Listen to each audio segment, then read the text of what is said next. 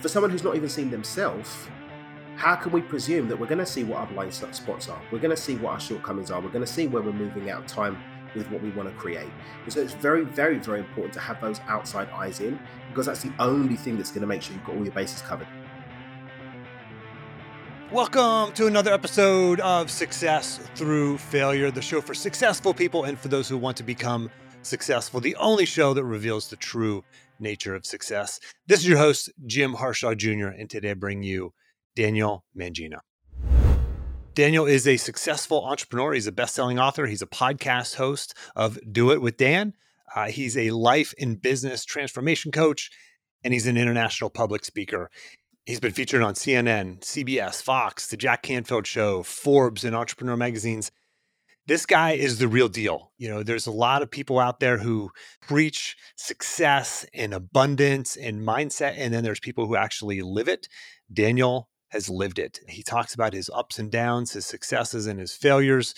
This guy has climbed from the bottom to the top, and he's created his dream life, and he teaches us how to do that as well. You're going to love this episode with Daniel. All right, let's get into it. My interview with Daniel Mangena. You've faced a lot of adversity in your life, including a life-shattering trauma. You had a late diagnosis of Asperger's syndrome. Can you share a little bit about your backstory just so listeners can get a perspective of who you are and where you're coming from? Yeah, sure thing. So grew up, my parents emigrated from Zimbabwe in Southern Africa in the late seventies to the U K. I was born in East London in nineteen eighty-three. Basically, kind of ordinary family, you know, nothing particularly magnificent. But I really, really, really was determined that I was going to be an entrepreneur. One thing, well, actually, I wanted to be a mad scientist at first, and then uh, was committed to being a business owner. It wasn't entrepreneur then, it was business owner that I had in my head. It's a fine line between those two things. Fine line between the two. Realize I'm more of an entrepreneur than a business owner, but that's another conversation. Between that, between being a business owner and a mad scientist too.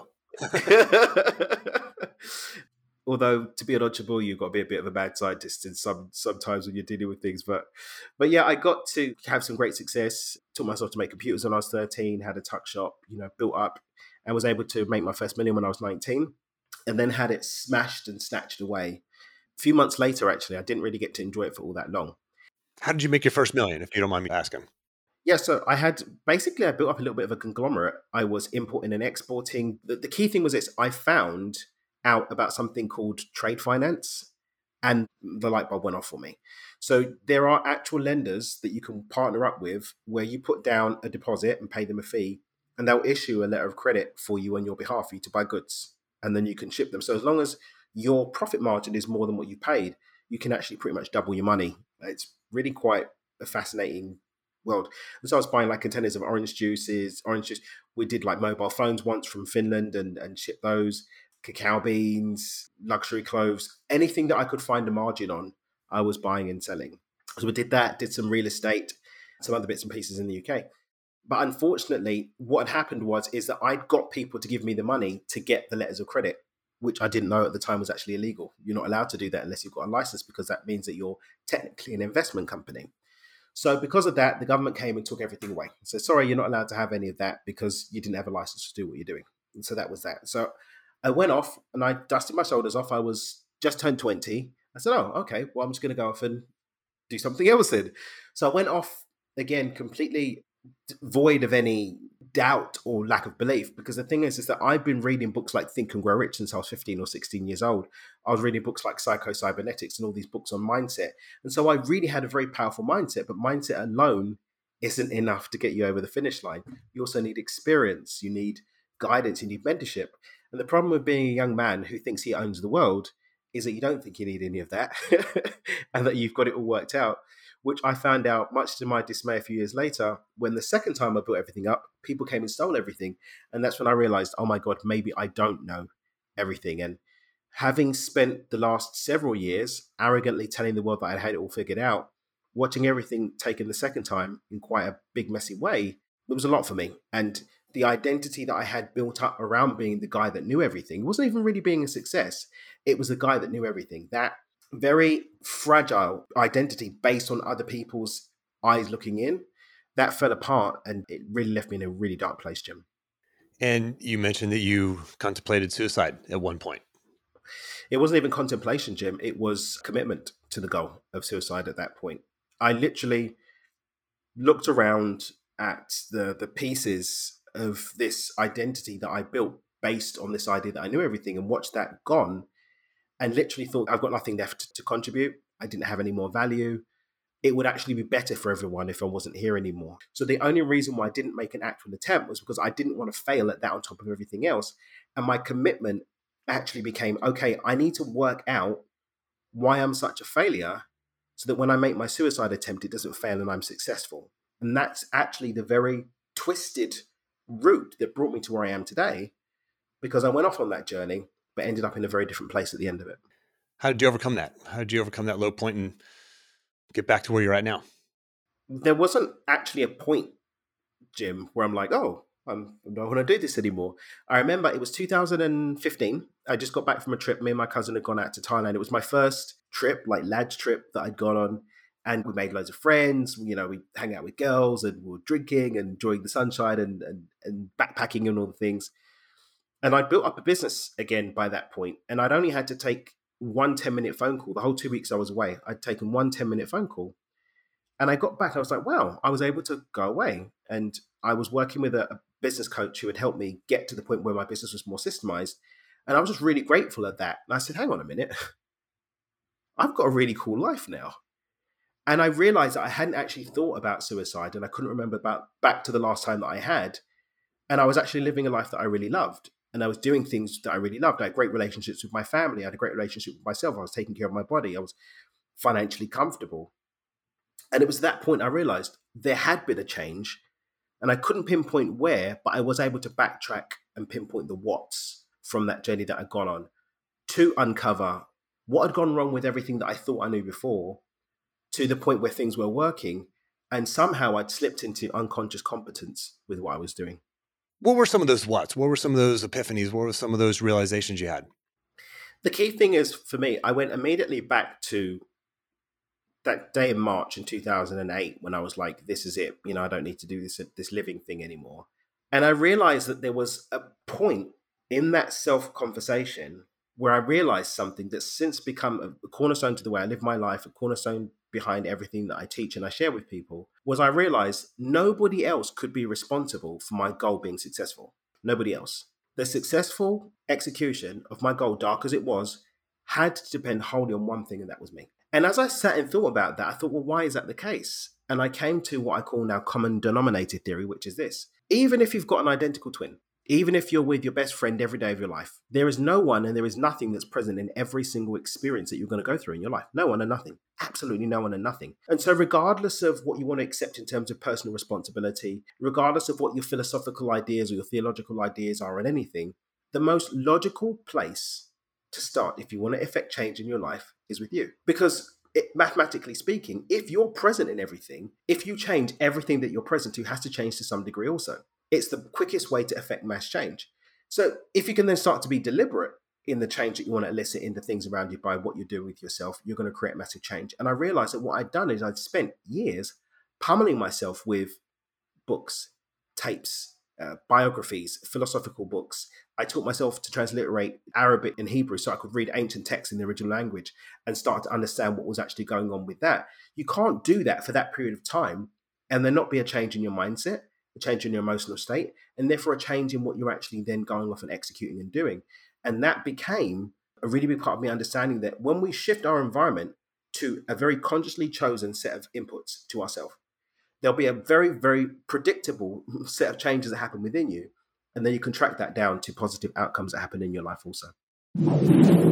Quick interruption. Hey, if you like what you're hearing, be sure to get the notes, quotes, and links in the action plan from this episode. Just go to jimharshawjr.com slash action. That's jimharshawjr.com slash action to get your free copy of the action plan. Now back to the show. Tell us about unconscious competence. There's a framework there. Can you share that with us? I first heard this from Tony Robbins. You can be unconsciously incompetent, so you don't even know that you're incompetent. Then you have to move into consciously incompetent. Oh, I know that I don't. We've all had bosses that were, were that fall into that first category, right? Right. And then we move into conscious competence. Okay, I know what I'm doing and I'm consciously doing it. And then we can move to unconscious competence, as in I don't even think about it, like driving a car, walking. We don't think about all the muscles and things that need to move and all the actions we need to go through. We just do it because we've got to the point where it's just who and what we are. And so the work that I started to develop from that, which became my Beyond Intention paradigm, is all about moving beyond conscious incompetence and unconscious incompetence to unconscious competence, and beyond the need to keep deciding I'm going to do this competently, and you just start executing on that naturally. But there is a set of changes that need to happen inside of us in order for us to be able to operate in that basis. How do we make those changes? I would say it goes down to, first and foremost, knowing what you want to change to. You need to be intentional in the direction that you're moving into. And that means owning where you are, because you need to know what you're unconsciously incompetent about and be able to accept and forgive yourself for that. Because it's crazy to me how many people are stuck in the same place because they refuse to forgive themselves for getting there, right? They spend so much time blaming other people for where they are that they don't actually get the freedom and power to actually move beyond it, or pretending that they're somewhere that they're not, versus, you know what? I messed up. I made that poor decision. You know, I didn't do the research. I thought I knew everything, and I didn't have the openness to accept advice, input, and guidance from other people, and it led me to this outcome. Okay, now that I'm here, where do I want to go next? Right, now I can start to plot that out. Okay, what emotional state do I cognitively connect to that outcome? What are my shortfalls, and where do I need support so that I can get that support on board to help me get to the next step? Then we can start to execute there and actually get there.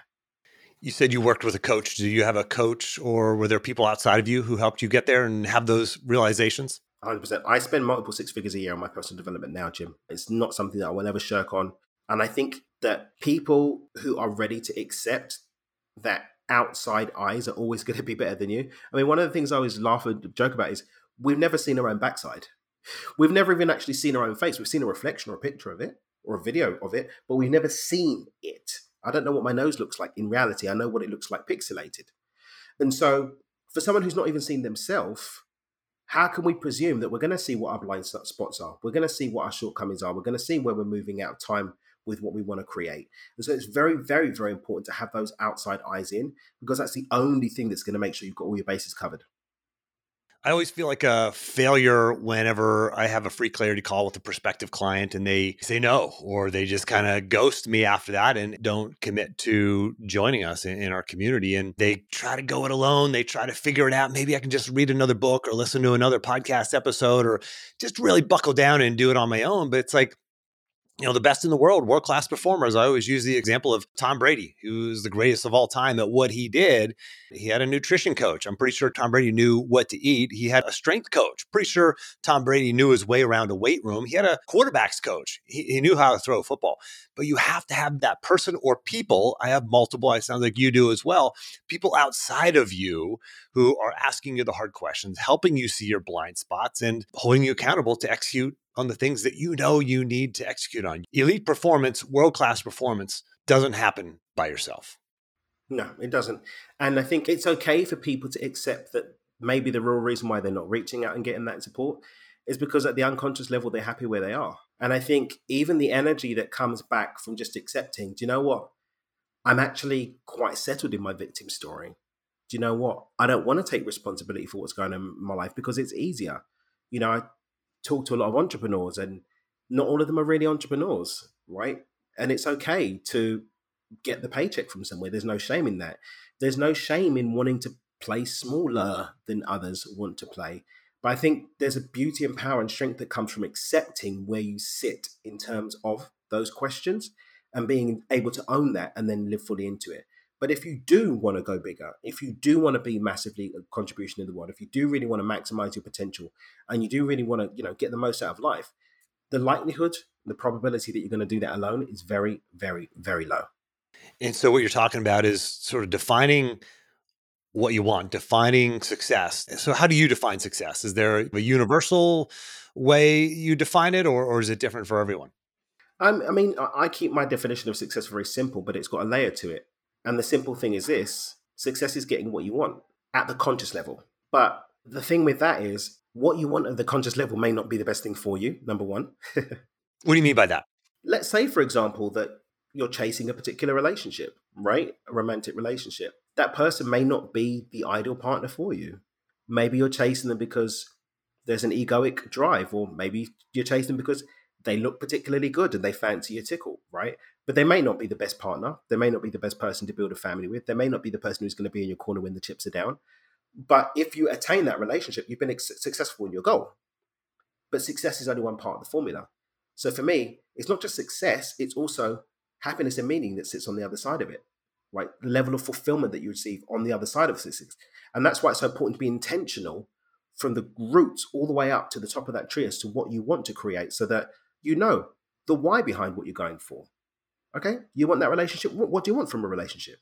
You don't know. So how do you know that you're not going to get to the relationship and be one of the fifty percent of marriages, something stupid, some high percentage that are ending up in divorce and failed marriage, right? So be very, very intentional in what you want. And then when you go for it and you are successful, you're not just going to feel empty. I mean, look at all these Hollywood stars and these famous people. They've reached the heights of their industries, the heights of their careers, drugs, alcohol, suicide, emptiness, sex addictions, all these things, because they're trying to fill a hole that wasn't filled by the success that they achieved. If we're intentional, we'll probably find that we don't even need as much energy to achieve what we want anyway, because it's probably not as wild and fantastic as we thought that it would be. But more importantly, we can actually have a level of fulfillment and happiness once we get there. This is why in my coaching program, we step back first. We don't jump right into setting goals and attacking things right away. You got to step back and say, what do we really want? Why do we really want it? What does success look like for me that is different than probably what I see on social media, or the mass media tells me that I should want, or you know, what's based upon uh, what's parked in my neighbor's driveway, or what our parents imprinted into us when we were young that we should want as success? That is not usually, when you really dig deep, what defines success for an individual. And it's unique to everybody. And you have to take that step back before you start taking those steps forward. Daniel, your book, The Money Game, you, you focus on, on manifesting wealth, creating a life of abundance. What are some of the most important mindset shifts or habits that people need to cultivate in, in order to achieve financial freedom and financial success? One of the things I love about Money Game is it's not a big book, it's a playbook. You can get through it in an hour and a half. It's not designed to have pretty prose. It's designed to give you a step-by-step play of how to move from not being able to manifest money to being able to manifest money. But one of the things that I love about that book most is that it it's really about understanding that it's not just about manifesting money. It's using money as a scorekeeper for you to understand how you can manifest outcomes in your life.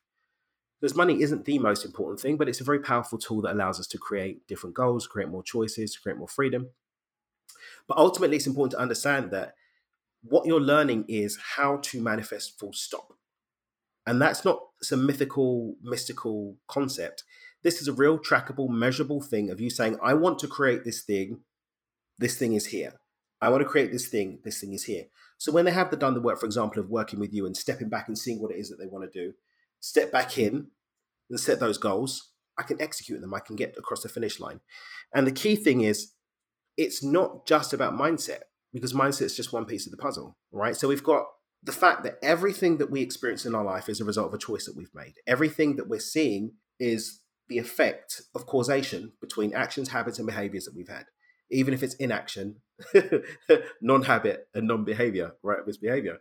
That's a hard thing for a lot of people to digest and come to terms with, because it's like, wait a second, you're saying all of this is my fault, is because of me. And it's the more you can accept and own that, the more power you have over it. Yeah. And I think one of the great things to do is to not look at it as fault, but look at it as responsibility. That's within my realm of influence. I have the agency available to me to step in and create X, Y, and Z. And then once we're able to do that, then we can start to move forward. But you know, mind over matter is a real thing.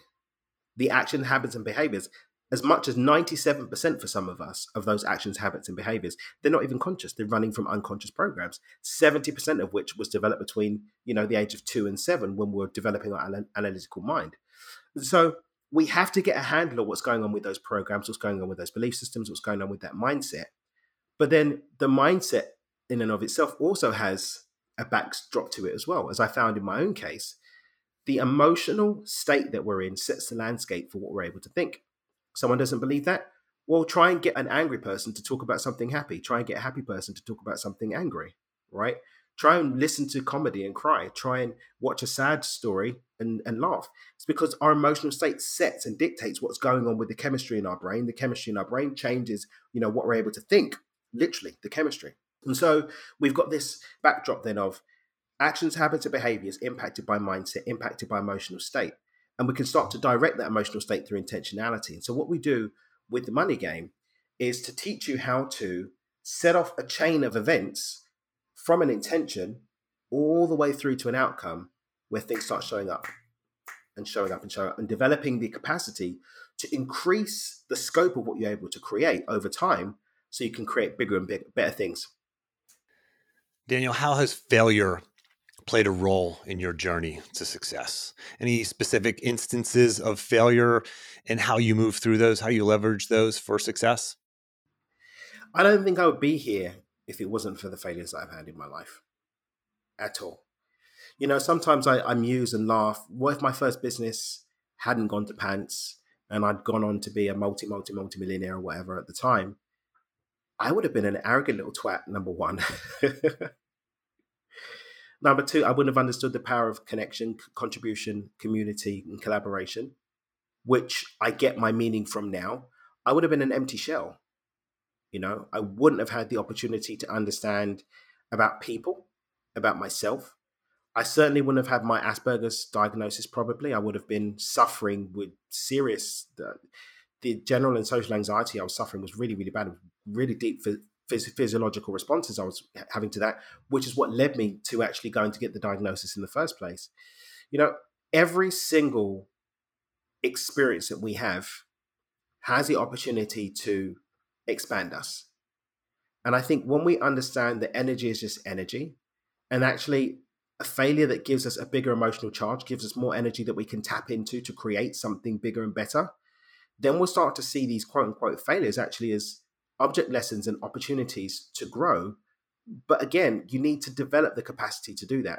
So trying to go and take your biggest failures in your life and, and pull that energy from them is going to be a bit harder than looking at some of those little missteps that you've made, starting to look at the object lessons there and build the momentum of being able to learn retrospectively and to pull that energy retrospectively. And then when those things start to show up in the future, it's like, oh, the mind tracks and says, well, the last time that Bobby was looking at failure, he saw that there was a lesson. Okay, now what filter am I going to look at this situation with now? Maybe there's a potential lesson. Because the mind, as you know, it's not sitting there with an opinion, oh, I'm going to make Jim sad today. It's just going on the basis of what it's got as data points. So when you start to overload it with data points, that the, the pain and the stress is actually something you can grow from, you can expand from those things. When you move forward, it's going to run on that program instead of beating yourself up and putting yourself down. For the listener, I've done hundreds of interviews with world-class performers. That is one of the best descriptions of how to benefit from failure that I've heard. And to restate what Daniel is saying here, go back, look at the failures in your life in the past and what has come from that, what benefits you've gotten from those failures, why you are better off, not worse off, but better off from those failures. Become mindful and aware that the pain and suffering that you've experienced and the failures you've experienced have turned into positive things in your life now, whether that's financial or relational or health or otherwise. As you experience these moving forward, now you can go, ah, yeah, this is one of those things where it sucks right now, but maybe, just maybe, this is actually the greatest opportunity of my life. Or maybe there's just something really positive that's going to come from this, and I'm actually going to end up in a, in a better place because of this, not despite this. So, man, Daniel, that is so powerful. You talk about a late diagnosis of Asperger's. Can you tell us about that? First, for the listener who doesn't know what Asperger's is, can you, can you talk about that, but also how this diagnosis came about and how that impacted you? Sure. So Asperger's is, is a form of autism. So the the most basic, crude definition I've I've been able to give people to kind of understand. You've seen Rain Man or you've seen a film or something where there's a, a deeply autistic person. Someone can have the same level of autism and be, As- and be Asperger's, but the key difference is someone with Asperger's can communicate with the outside world, where someone with deep autism cannot.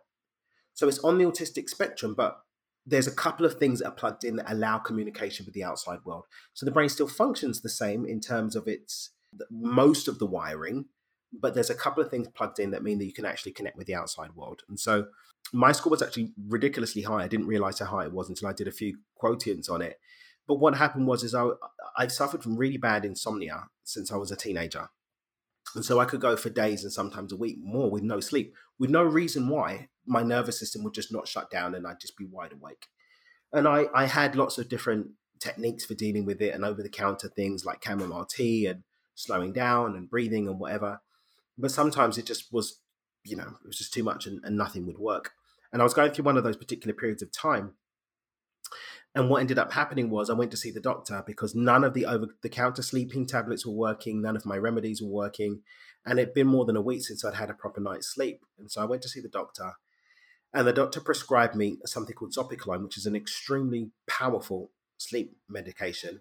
So much so that he's only legally allowed to prescribe me a certain amount because it's also very addictive. And you can only take two. And he gave me three, so most he can prescribe. And he said, one will knock you out. And if it doesn't, make you, if you're just a bit drowsy, just have another half, but you'll be asleep. And that should reset your system and you'll be able to sleep. I took two and was still wide awake, Jim. So I go back to the doctor. And he said, well, this isn't physiological. There's probably something, you know, you need to talk to someone. I'm going to have to refer you to a, a therapist because there's something going on that's, that's stopping you from sleeping. So he refers me to a cognitive behavioral therapist, Doctor Helen McEwen, who I'm so grateful for. We get in, have the first couple of sessions. I'm able to get a little bit of sleep. And I didn't realize at the time, she, she told me later, she recognized immediately certain traits in my behavior that meant I was on the spectrum. Because she specialized in working with adults with autism. That was her specialist area. And so she picked up these clues. And then through investigation, she dug a little bit deeper. And it was about a month before she actually had me do a test. And I, I, I came up with my score. But by then, she'd already been using cognitive behavioral therapy techniques to settle my nervous system. Because what she understood was the reason why I wasn't sleeping, I was having this insomnia, is my nervous system was fired up because it was trying to consolidate a neurodivergent mind in a neurotypical world and trying to do it without any help. And so it was creating this, this dissonance that led to, to insomnia. So she helped me work through that, and I was able to then understand what my superpowers were and to dive more deeply into those and also understand where my shortfalls are so I can be supported with those. Uh, and that began my journey with, you know, really taking what may be seen as some as a disadvantage of being on the autistic spectrum and making it one of my greatest strengths. How do you do that? How do you take something that most people would look at, again, kind of going back to the conversation we just wrapped up around failure and looking back at your failures. How do, how do you take something that to most people might be a setback or like, oh, okay, now I have an excuse to lower my goals, settle for less. How do you take that and turn it into not just a, I'm going to move forward with this and that's okay, but actually a positive? How do you do that? Because I looked at what the superpowers were and I looked at what those strengths were and I looked at how I could deploy those to actually improve my life and get more out of life. You know, the good thing is, is by then, as I said, I, I was reading books like Think and Grow Rich and all these Psycho-Cybernetics and all these positive psychology books from quite young. So I had the seeds for it by then. Also, I was knee deep into my journey of research that I spoke about earlier. And so my mind was already very heavily primed to look at things through the filter of how can I move forward and what's a positive thing that I can pull from this. But going back to what we spoke about before about being supported, having Doctor Helen there to guide me through the process, who wasn't just, oh, this is your diagnosis, you're off, who actually sat down, this is what's positive, and someone who really encouraged me and helped me to understand this new landscape and to plot my way through this new map of, of uncertainty really was key to me being able to move forward in a positive way.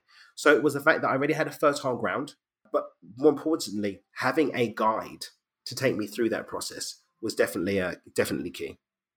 So for the listener, I just want to reiterate two things here. Number one, Daniel's mind was primed. He had been feeding it the right stuff. He had been putting the right content in. And you really got to question yourself whether or not you're putting the right content in. And that means the books you're reading, the podcasts you're listening to, the people who you interact with.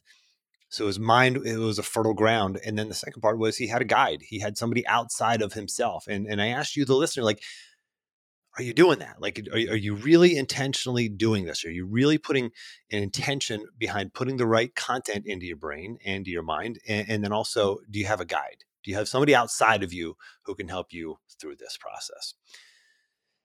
Daniel, for the listener who's bought in, who loves what you're saying here and wants to take action on this, what advice can you give them? What's an action item or a couple of action items even that they could take in the next, let's say, twenty-four to forty-eight hours to really take what you're teaching us here and put it into action and change their lives?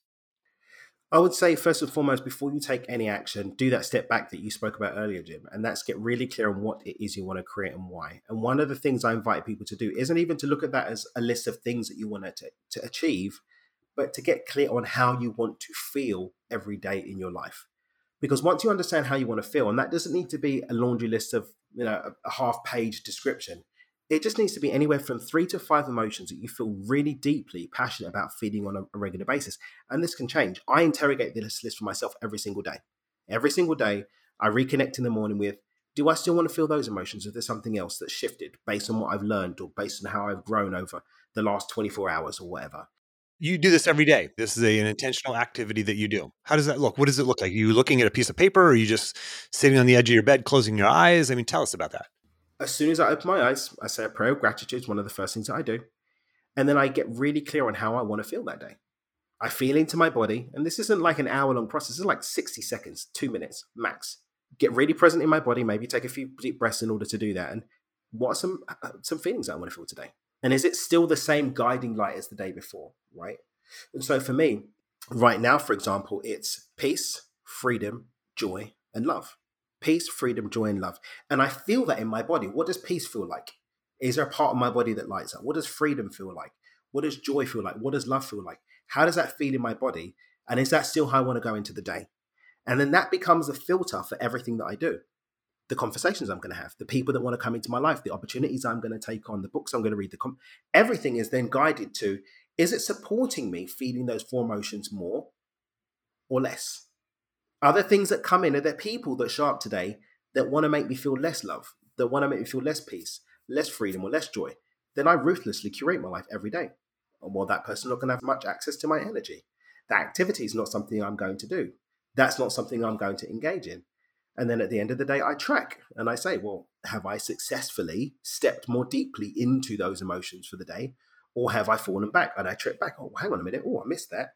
There was that event that happened, or there was that happened. And then I'm journaling in the evening, I make note of that. And then that sets me up for the next day to go and make new goals about what I'm going to do. But find those emotions, anywhere from three to five. And then every morning, just ask yourself, do I still want to feel these emotions? And as you go through the day, ask yourself, are the things that I'm doing, the places that I'm going, the people that I'm engaging with, supporting that, or are they inhibiting it? For the listener, that is simple, but very actionable. Take action on this. Daniel, for the listeners who want to find you, follow you, buy your books, et cetera, how do they do that? Easiest way, Jim, dream with dan dot com. dream with dan dot com. Excellent. Dan, thank you so much for making time to come on the show. Well, thank you for having me. Really appreciate it. It's been a great conversation. Thanks for listening. If you want to apply these principles into your life, let's talk. You can see the limited spaces that are open on my calendar at jimharshawjr.com slash apply, where you can sign up for a free one-time coaching call directly with me. And don't forget to grab your action plan. Just go to jimharshawjr.com slash action. And lastly, iTunes tends to suggest podcasts with more ratings and reviews more often. You would totally make my day if you give me a rating and review. Those go a long way in helping me grow the podcast audience. Just open up your podcast app. If you have an iPhone, do a search for Success Through Failure, select it, and then scroll the whole way to the bottom where you can leave the podcast a rating and a review. Now, I hope this isn't just another podcast episode for you. I hope you take action on what you learned here today. Good luck, and thanks for listening.